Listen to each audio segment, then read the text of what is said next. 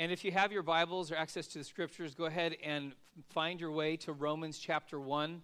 We're going to be in Romans chapter 1 in a little bit uh, today. We're going to take our time kind of getting there.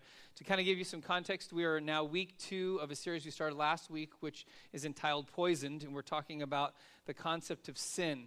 Um, this series is not about railing on sin and telling you the do's and don'ts of life and how to avoid sin, but more of how do we peel back a layer of what sin is really about, why we sin, kind of getting behind the scenes to understand instead of a list of, okay, these are the things that are right, these are the things that are wrong. What, do we, what goes into the process of us actually missing the mark that God has for us? Of living out our lives according to agenda that's not what God has for us, but we're, we're falling short of what He's purposed for us. How do we get to that point? So last week, if you, were, you weren't here, kind of give you a, a catch up, we were in Genesis chapter 3, and we talked about kind of the first concept of sin is that we make this attempt to become our own God. And so Adam and Eve did that in the Garden of Eden, where the promise was given to them if they eat of the fruit, that they would be like God. And so, of course, Eve bites on that, Adam does, and then we've been doing that for thousands and thousands and thousands of years. That we have bought into this idea that I can somehow become God, I can replace him in a way in my life that I don't really don't need him anymore. But there's a problem with that because all of us know that when we try to become our own God, we attempt to kind of take the place of God in our life, we realize there's something wrong with us. We're not perfect like God. We, we're not, we, we don't get it right all the time. And so we try to answer to the brokenness inside of us, but we can't. So instead of trying to be God, we actually move down this kind of progression of sin. We just replace Him instead. We find something else that, that could be kind of a pseudo God or a counterfeit God, and we put that in his place. And so we say, okay, I'm going to focus my attention on that thing or that person or that experience, and that's going to answer to the needs in my soul. And so we go after other things. And basically, what, what, what I'm defining is this thing called idolatry, which is when we take something and we make it, give it the attributes of God in terms of our life. We give it what, what should be to God, we give to that thing or that person or that experience. And then we expect somehow it's going to answer to the needs of our soul. And this is important for us because if we can't be God, then we try to replace God, but we'll talk about even the difficulty in trying to replace God. But this concept of idolatry is something that's not new, but it's something that all of us deal with. It. In fact, it's probably a better definition for modern day sin than actually the term sin itself. Because the majority of our sins can be tied into this concept of idolatry. And by the way, this is not a surprise to God. God knew this would be an issue for us. And that's why, if you're here last week, we talked about really, this week and last week, really the, the kind of the foundation or the genesis of these comes in the first two commandments in Exodus, where God gives us the, gives the Ten Commandments. But the first two deal with how we attempt to be God or we attempt to replace God. So if you were here last week, the first commandment is no other gods before me. The second commandment in Exodus chapter 20, verses 4 and 5 is this You shall not make for yourself an image in the form of anything in heaven above or on the earth beneath or in the waters below. You shall not bow down to them or worship them. The first two commandments describe the core of our sin it's either being God or replacing God. And if we, if, here's the way that God's written this out if you can get the first two commandments right, the rest are going to be a lot easier. But if you and I get the first two wrong, then we're going to struggle through the rest. So, understanding this concept of an idol, and the best kind of def- definition, in fact, I encourage, I really encourage you to look at a really good resource. Uh, Tim Keller wrote a book called Counterfeit Gods. It's about idolatry. It's excellent. I mean, he covers so much of what's going on in our culture. But the way he defines idolatry is so good. He said it's when we take a good thing and we make it an ultimate thing. See, so many times when we think of idolatry, we think of, oh, an idol is an evil thing, and it's very clearly defined, and I can see that it's wrong. No, most of the time in our life, we take a good thing, we take it out of the context, and we put it in the wrong context, and that good thing becomes the ultimate thing, which ultimately God is the ulti- only ultimate thing in our life. But it becomes this ultimate thing, and it can't hold up under the weight of, who, of what God can do in our life. But we look to it as though it's going to. In fact, I think sometimes our life, as we live that way, where I don't think most of us in our lifetime have one or two idols. I think we have 100 or 200 or 500 idols. Because we just keep moving from one to the next to answer to the needs in our soul and realize each one of them can't satisfy. It's almost like I've watched it, I've seen it in periods of my life, and I've watched it in a lot of the lives of a lot of people where we're almost like when you go back to high school, you remember that guy or that girl that always had to be in a relationship? They couldn't, they were never satisfied to just be by themselves. They always had to look to another person. So they were always in a relationship. I remember there's one guy, and I knew him in middle school and high school, and I can't remember a moment where I knew him where he didn't have a girlfriend. And it wasn't like he dated a girl for like six months or a year, it was like three weeks, a month, a week, two days you know? And this, he was really good looking so girls were attracted to him. So it's like he could he could go after any girl he wanted but obviously whatever was going on in his life they never satisfied. So he just moved from one to the next to the next could never find any satisfaction in his life. And i think sometimes when we get stuck in this kind of trap and pattern of idolatry in our life that's what we do just keep going from one to the next to the next. And really at its core before we jump we'll eventually find our way to romans chapter 1 what we're talking about when we're talking about idolatry is when we're replacing God, what we're really talking about is we're talking about worship. We're talking about what we give our lives to. So, you know, and you've heard us say this before worship is not the 30 minutes of song on Sunday morning. That is a portion of worship, but worship is everything that we do. It's all of who we are as worship. And whether you know it or not, you don't even have to know Jesus to be a worshiper because we always, all of us worship something, someone, some experience, something in our lives. And so we have to, to understand kind of this replacing God, we have to understand what, what is worship? What does that look like in our life? And so what I want to do is just touch on three things that help us define what worship is because it helps us to see the idols in our life. So, three things affection, allegiance, admiration. Let me just touch on these three things that we're going to walk through. So, what is worship? First thing that worship is, is affection affection towards someone or something. And so, really, what it becomes is what do we love more than God? Who do we love more than God? Who ultimately, or what ultimately has our heart in life?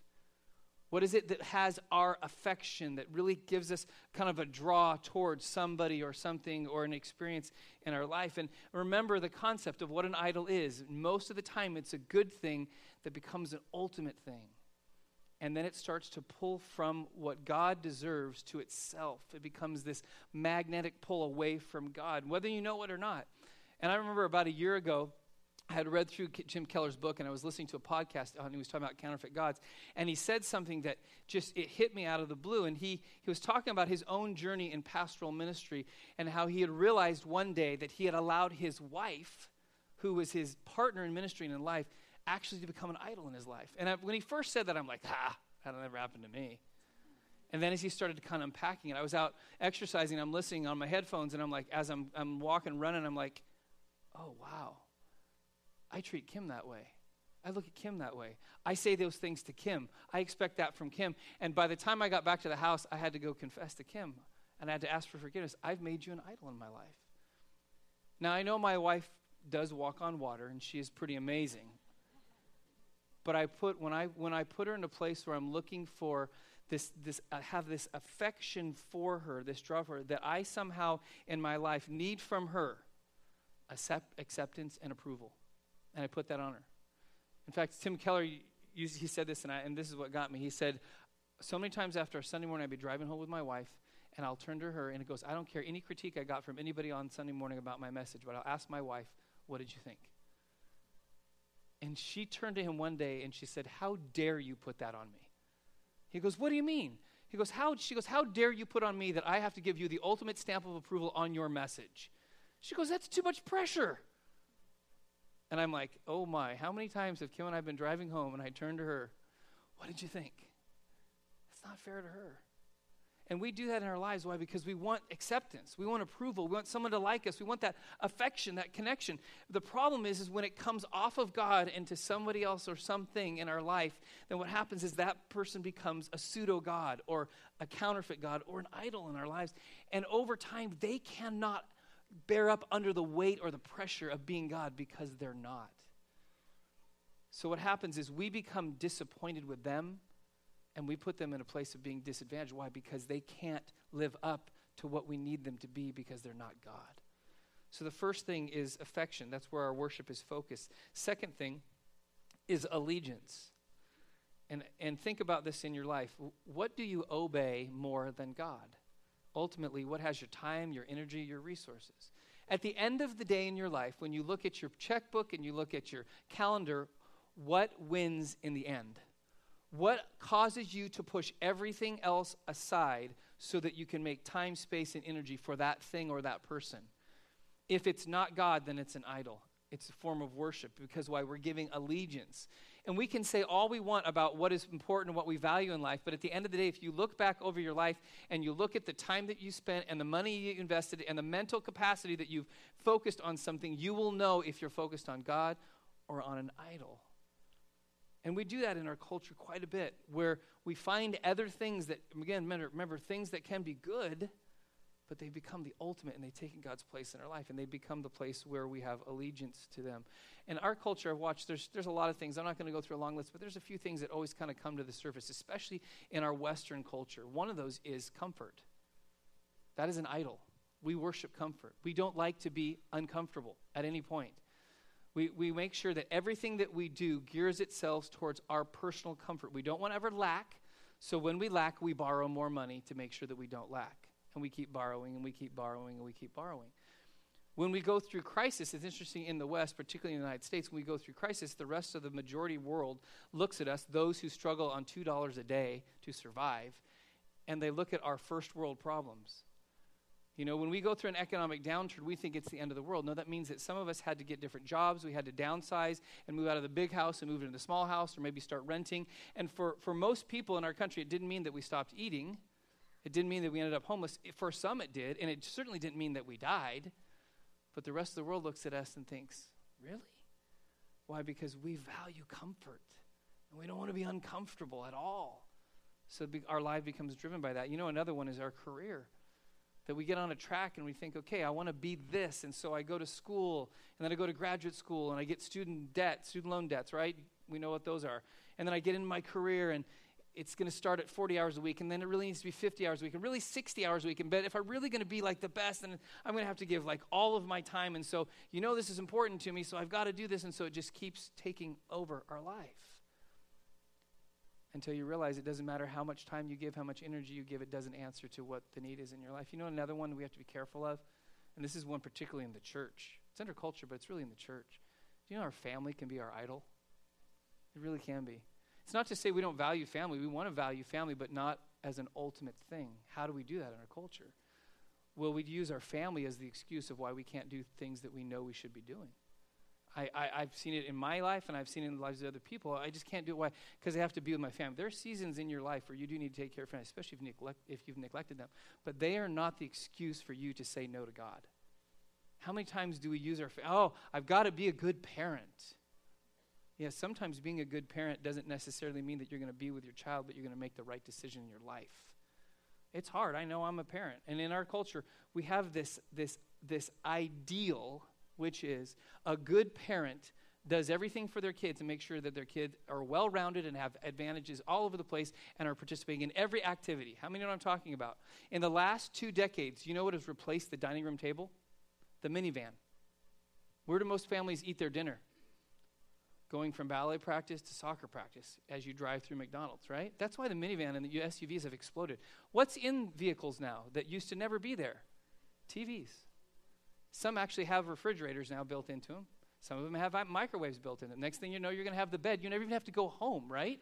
You just fold it out and you just sleep while your kid is doesn't, doesn't doing whatever they do. Why? Because ultimately the family is the end all. Doesn't work, does it? No, it doesn't, because what you're modeling to your kids is that they're the center of the universe. And when they wake up one day and realize they're not, they don't know what to do with themselves. Because somehow they become the idol instead of God being God. Third thing, it's the concept of admiration. In other words, who do you aspire to be like more?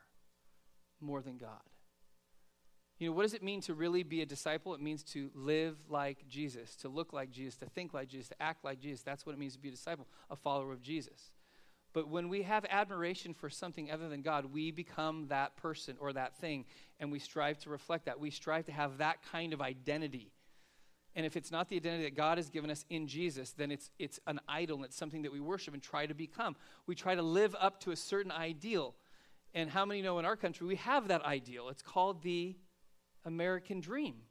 And it's not that it is bad, it's just a good thing that has become an ultimate thing. And the American dream is the dream that people have. What it is our right and our privilege, what to live somehow a life that was better than those before us, to live with more money, to, to have a better career, to advance, to, to allow, allow all of our hopes and dreams to come true, right? That's kind of the American dream. But how many you know for many in our country, that's not true? Because in striving to find happiness in the American dream, we end up losing ourselves. There's a little short uh, commercial that I've seen that's been on TV for a long time. It's from LendingTree, and I, I, every time I see it, I laugh because it's so true. And I want you to take a picture because it kind of mocks the American dream. But go ahead, take a look at this real quick. I'm Stanley Johnson. I've got a great family. I've got a four bedroom house in a great community. Like my car? It's new. I even belong to the local golf club. How do I do it? I'm in debt up to my eyeballs. I can barely pay my finance charges. Somebody help me. Need a smart way to consolidate your debt? At LendingTree.com, banks compete, and you choose the loan that's right for you. When banks compete, you win at LendingTree.com. Okay, anybody relate? Yeah, I love how he's like, somebody help me, and then LendingTree comes to save the day, right? Just get debt more, and then you'll be happy. We all know it doesn't work. But what is that? That's, that's this, this idol that we worship that says if you live this way or if you do these things, then you'll be happy. I've traveled to a number of different places outside the U.S., and those who have less usually are more happy than we are. They are. If you haven't, those who've gone to Haiti will tell you, happiest people in the world seem to live in Haiti. They don't live in Simi Valley, sadly. Why? Because they, they're not buying into this kind of concept that we bought into. So again, so let, go ahead, let's look at, at Romans chapter 1, because that understanding that that's the concept of worship, that's what we're dealing with. And we talk about idolatry, then we have to ask the question, who or what are we worshiping?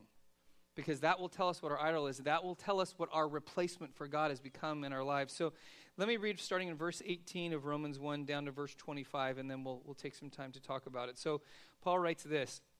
He says, For the wrath of God is revealed from heaven against all ungodliness and unrighteousness of men, who by their unrighteousness suppress the truth. For what can be known about God is plain to them because God has shown it to them. For his invisible attributes, namely his eternal power and divine nature, have been clearly perceived uh, ever since the creation of the world in the things that have been made, so they are without excuse. For although they knew God, they did not honor him as God or give, him, give thanks to him, but they became futile in their thinking, and their foolish hearts were darkened. Claiming to be wise, they became fools and exchanged the glory of immortal God for images resembling mortal man and birds and animals and creeping things. Therefore, God gave them up in the lust of their hearts to impurity, to the dishonoring of their bodies among themselves, because they exchanged the truth about God for a lie and worship and serve the creature rather than the Creator who is blessed forever. Ever. Amen.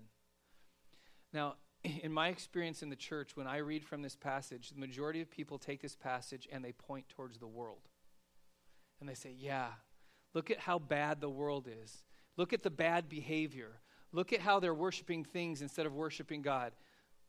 When in reality, who was Paul writing Romans to? A group of Christians in Rome. As is written to us today, a, a group of Christians living in Simi Valley. And he's saying, Listen, there's some idols in your life that you got to deal with. And so, coming from what Paul says here, three things I think we can kind of summarize. Instead of going through a list of a thousand things and say, okay, here's all the idols that we need to be aware of, I think there's three major categories that will kind of, everything will kind of find their way into. Three kind of focus, th- things that we focus on that we worship that become the idols in our life. The first one is this look at verse 21, and that is it's the idol of self. So he says, For although they knew God, they did not honor him as God or give thanks to him. They became futile in their thinking, and their foolish hearts were darkened. In other words, I think most of us, if not 100% of us, and I think what's true in our culture too, is there is a concept of God.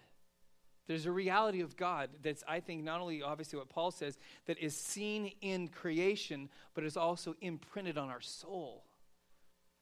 And so we know that there's some form of God, but we refuse to acknowledge him as God, which is what? The ultimate authority in our life. Instead, what do we do? We become foolish and darken our thinking. Why? Because the first God that becomes an idol in our life is ourselves. Remember Adam and, Adam and Eve in the garden? The promise was, You will be like God. They weren't pointing, the serpent wasn't pointing to any other thing. The serpent was pointing directly at them and saying, Listen, if you eat of the fruit, you won't need God because you'll be Him. And that, that feeds something in us. Like, really? And so we have the, this, this idol of self or self idolatry. In fact, it's what you and I come to this understanding that ultimately there is a God who exists, but his only reason for existing is to benefit me. So therefore, I become the center of all things. My life becomes about me. And so I get so focused on that. There, there's another term to, to describe self idolatry, and it's, it's the term entitlement. What it is. And that is that entitlement tells you and I, feeds us this lie that we, we believe, and that's this that we live our life as, with this mantra I deserve, and then you fill in the blank. I deserve this, I deserve that, I have I, I deserve these things, and we come up with some kind of justification to say why I deserve this. Because I live in this country, because I've worked really hard, because I'm born into this family, and we go down the list. I deserve this. We use another term in our country. Instead of saying deserve, we say what? I have the right to. Have you watched TV or internet or listened to anything the last couple days? How many times have we heard the word, I have the right? The right to this, the right to that. What is that saying? I deserve this. Because, whether we say it or not, we believe it. I am the center of the universe. That's what it is. And when that becomes something that just becomes kind of accepted, then it's very easy to bind to that. You know what's interesting? You know what the greatest threat to entitlement is? Grace. See, entitlement says, I deserve, and let me give you 10 reasons why I deserve this. Grace comes along and says, You don't deserve, but you're blessed anyway.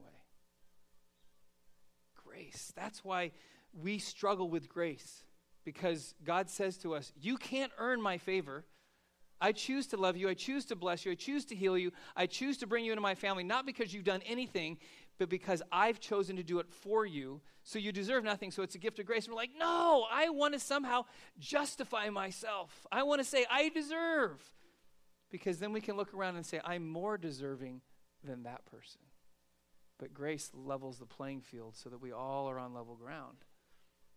So, but if we understand this, that means that what's fighting in, in, inside of us, what's even at war within our own country right now, is that, that what's become an idol is ourself.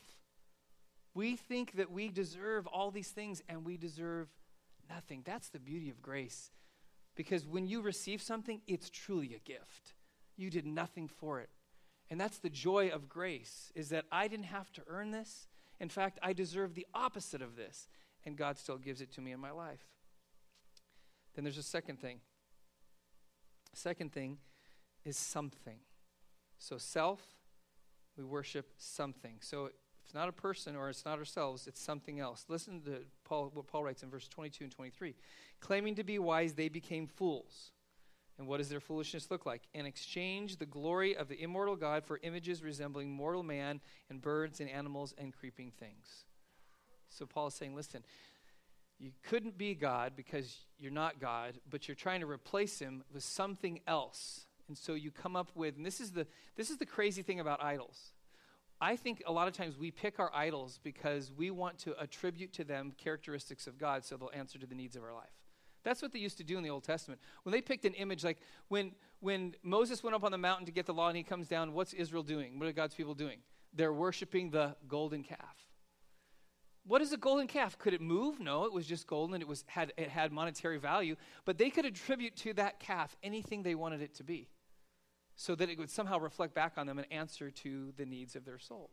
And we still do that in our own lives is that we look for things that will somehow answer to what we think we need in our soul. The problem is when we keep going back to that idol and it doesn't, doesn't deliver, we can't figure out what the problem is. It's because it's an idol and it's not God and it can't hold up the weight. And so many times it, it may not be ourselves and it's not somebody else, but it's something in our life. T- it could be money, or it could be it could be career, it could be family, it could be sexual encounters, it could be all these things that we keep going back to. In our culture right now, I think one of the, the things that has placed a premium on our culture, particularly amongst, amongst younger generation, is fame. Fame is a huge idol in our culture. That's why in, in, in our culture, for a lot of young people, it doesn't matter if it's for good or for bad as long as I'm famous. That's why it really it isn't about what I do, it's about how I do it in a way that gets me on social media, that gets people talking about me and looking at me and getting more YouTube v- views or more followers on Twitter or more friends on Facebook or whatever it might be. Why? Because then you everybody I know, I, I I don't spend a lot of time on social media, but the first thing people do when you look at a video from YouTube is you check how many views it is, right? How many know that's true? Because you want to see if this is popular. And it gets moved to the top. Why? Because we want fame. That's an, that's an idol. And so we go after this something in our life. In fact, I was watching a documentary about a week and a half ago. I love to watch documentaries on ESPN about like kind of sports history. So they were talking about the 1985 Chicago Bears, which is arguably one of the best professional football teams of all time. They lost one game, one game, but they were so dominant in the way that the way they played the game was amazing. But they were they were interviewing these guys who've now played, you know, like 30 years ago or whatever. It's crazy. I mean, these guys are older now, and they've all you can see just the the destruction that the game of football has wreaked on their bodies. I mean, none of them can, can walk normally. Some of them have to use crutches or a wheelchair or a walker. Um, they've all been just decimated by this game, but then you get them talking about the 85 Bears, and they're like so excited. And so, in, in the interview of each one of them, the reporter kept asking the same question, looking at me. These guys are broken down. In fact, Jim McMahon, who was the quarterback for the Bears, he has severe brain trauma in fact, a, a, doctor has to manipulate his spine every couple months to get fluid to drain off of his brain so that he can function. And so, in the interview of all these guys, they ask the question knowing what you know today and knowing that your bodies are broken down and probably you've probably limited your lifespan, they asked this question Would you do it again? Dan Hampton, who's uh, on the defense for, for uh, the Bears, this is what he said. He said, Yeah, he goes, You know, he goes, and this guy could barely walk. He's like, I would do it all again. He goes, Because you don't understand. When you come out of that tunnel at Soldier Field and thousands of people are screaming your name and you're on that field and everyone is behind you and everyone's there in that moment, he goes, That's the only time that I actually felt alive. So now, 30 years removed, he's still going back to a moment in time because that thing is an idol in his life his fame on that field was the only thing that made him feel alive. There's no way humanly possible he can ever go back there because he can't play football anymore. And so he lives in this constant shadow of what was in his past because that's the idol that answered to what he thought he needed in his soul, but it didn't sustain him. And in our lives, you and I have to think about what is it in our life that we live in or we go after and think if I could just have that experience, I could just stay in that moment, then it would make me happy. The problem is, time doesn't stand still. Time just keeps moving on and moving forward, and we get stuck in the past. And then there's finally the final thing, and this one's quite obvious, but who or what do we worship? Is that we worship someone else, someone other than God. And Paul says this in verse 24 Therefore, God gave them up in the lusts of their hearts to impurity, to the dishonoring of their bodies among themselves. Now, Paul's talking about obviously sexual impurity in this way, but what he's saying is that, that God basically said, okay, you've tried to be on God, didn't work for you. So now you're replacing me with other gods, pseudo gods, and now I'm going to basically let you do what you want to do. And that is what is the outcome of humanity is that we choose to use each other as our idols, and the idol becomes a means to our end. The idol is not something that we worship because it has some value in and of itself. It, we worship it because it creates a means to our own end, which is our own satisfaction, our own gratification in life. So we turn to each other. And we use each other as idols in our life to answer to something inside of us. And that always leads to disappointment because there is no human being that ever walked the planet other than Jesus himself that can stand up under the weight of what it means to be God. Nobody can. Although we will put people on a pedestal and we'll try to make them the end all, we'll make them the ultimate thing, and, and they'll make us happy, eventually they will disappoint you. One of the things that Tim Keller said in his book, Counterfeit Gods, he said, Listen, he said, when you make a person into an idol and they die before you do, and you attend your, their funeral and you're standing beside their coffin as they lay there, he said, Your God can't do anything to help you because it's laying dead in front of you. He said, The only God that can help you is the God who is alive. And when we put that on people, We are disappointed and we're unfair to them because they can't live up to that weight. They can't become the end all for our lives. So think about this. How do you know that somebody's become an idol in your life? How do you worship them? Ask this question Who can you not live without in your life? When you think about a particular person and you think what your life would look like apart from them, you think, I don't have a future. I don't know if I would have the will to live. Just think about this. We, we lose, if you, these are some categories. It, we lose our will to live when a boyfriend or a girlfriend breaks up with us. We've just identified an idol. If we lose our will to live if our spouse divorces us, we've just discovered an idol. If we lose our will to live when the loved one passes away, we've just discovered an idol. Loss is painful, it's difficult. But we can't allow people to be the ultimate thing when God is the ultimate thing. How about this one? When we, we lose our faith in a Christian leader who falls, we've just uncovered an idol in our life. People will lose their faith over the failure of a leader because they realize for the first time their faith was in the leader and not in Jesus. We lose our reputation when our child doesn't turn out to be the person that we had hoped for. Do you know that we can treat our kids like idols? And we live vicariously through them? And they're going to cr- right all the wrongs of our upbringing, and they're going to be more successful than us. And we push and we push and we push. And when they want to be something different than us, we feel like our life is falling apart because they're not what we wanted to be. And then it looks bad on us as parents. I know this way. I know. I have two kids. I know what it is. I want my kids to be my kids. They're not going to be. That's why Jordan's name is Jordan and not John. It's intentional because Jordan is going to be Jordan. He's not going to be his dad. And we have to realize that we can do that at our kids. Or how about this? We lose our hope when our political leader loses an election. I'm not going to step on any toes and I'll be careful of this, but I just want us to, to understand what our country's walking through and the importance of it. We have put, and I'm talking about the church, we have put our faith in politics, and it's not working. It's not working at all. We haven't put our faith in Jesus. We have put our faith in a political leader and a political party, and we're going to be disappointed over and over and over and over again. Politics have become an idol in our country. It's crazy. It's crazy to watch what's happened in the last couple days to think about how we how we look at the world. That somehow this political system, this agenda is going to answer to all the needs of my life. And if the right person is in the White House, then I'm going to have a wonderful life. It's impossible. Even the most popular candidate who has the highest approval rating, who everybody likes, can never, ever bring happiness to your life. Can't. Because that person's not God. Every president that we've ever had has never been God, and they never will be. And this is important for us because I mentioned this earlier. We always want to set up a political power so that we feel like we're on the winning team. We always do that.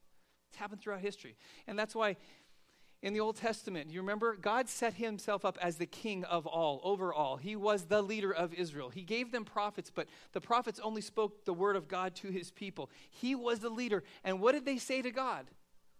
We want a king. We need a king. You don't get the way it works here down on earth here. We need a king, and this is exactly what they said, so we can be just like everyone else. So what did God do? He gave them kings. If you don't know about the kings of Israel, read through 1st and 2nd Samuel, 1st and 2nd Kings, 1st and 2nd Chronicles, you will realize, oh, that was a bad move. Not God's bad, Israel's bad. You know, we still do that today. Give us a king, give us a president. By the way, the presidency was never supposed to have the authority it has right now. But we put it's the end all. No, it's not. I am so grateful when I look at the political system that Jesus is the Lord over all, and Donald Trump is not, and Hillary Clinton is not, and Barack Obama is not, and George Bush is not, and Bill Clinton's not, and George Bush before him is not, and Ronald Reagan is not. How far back do we have to go? Are you getting the point?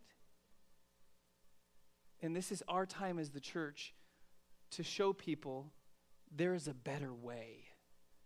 There's a better way than political arguments and rhetoric and ideology. There's the way of Jesus that surpasses everything the world has to offer.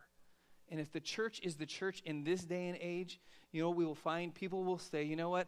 I'm not going to fight the battle of liberalism and the battle of conservatism. I'm going to join the movement of Jesus and realize there's a better way.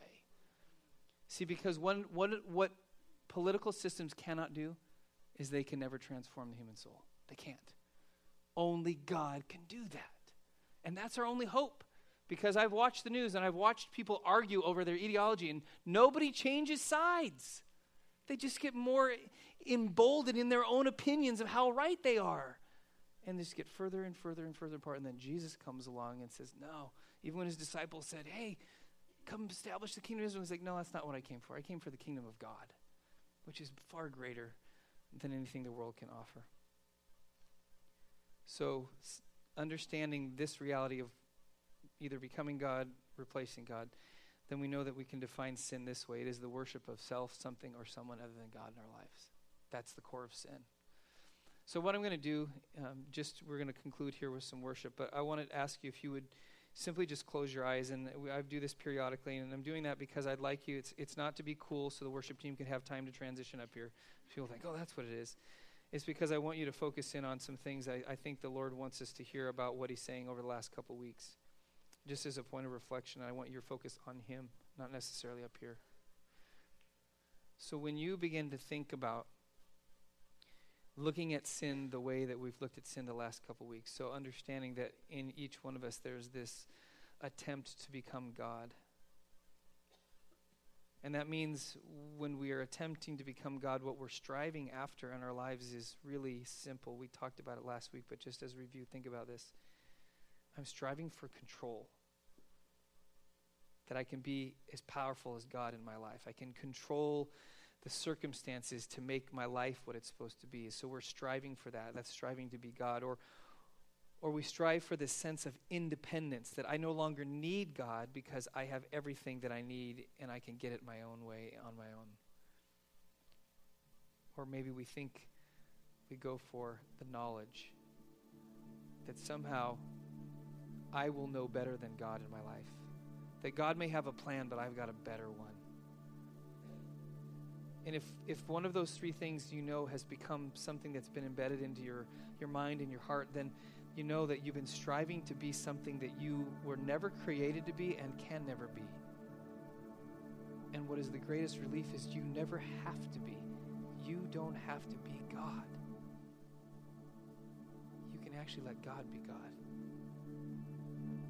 Or maybe, maybe today you've found substitutes, counterfeits, replacements for God in your life. And you know that in each one of those, it might have worked for a little while. It might have brought, brought momentary satisfaction in your life, but you know over time that the idol just wears out. So you got to move to the next one. And then you got to move to the next one. So you move from yourself to something, to someone, and then you move back to self again, and you just keep repeating the cycle over and over and over again. God wants you to know that He is the one that can break the cycle. Because what we can learn from what Paul said is that we all know deep down inside there is a God, and the reality is we are not Him, and therefore He asks us, He calls us to acknowledge Him as God. So this morning, as we worship, we're going to ask you if you would be willing to lay down your God complex or your idols, because you may ask this question of yourself as you scan through your life right now ask this What are the good things that may have moved into the ultimate thing in my life?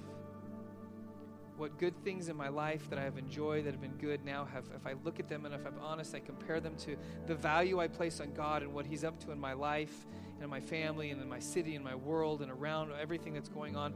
Have I taken that really good thing and now somehow they just have surpassed God in my life? Because I desire their affection more I give them more allegiance. I admire them more than I admire God. If, if, if you see that, then what God is asking you and I to do today is to lay down the need to be God as we lay down the idols that have replaced Him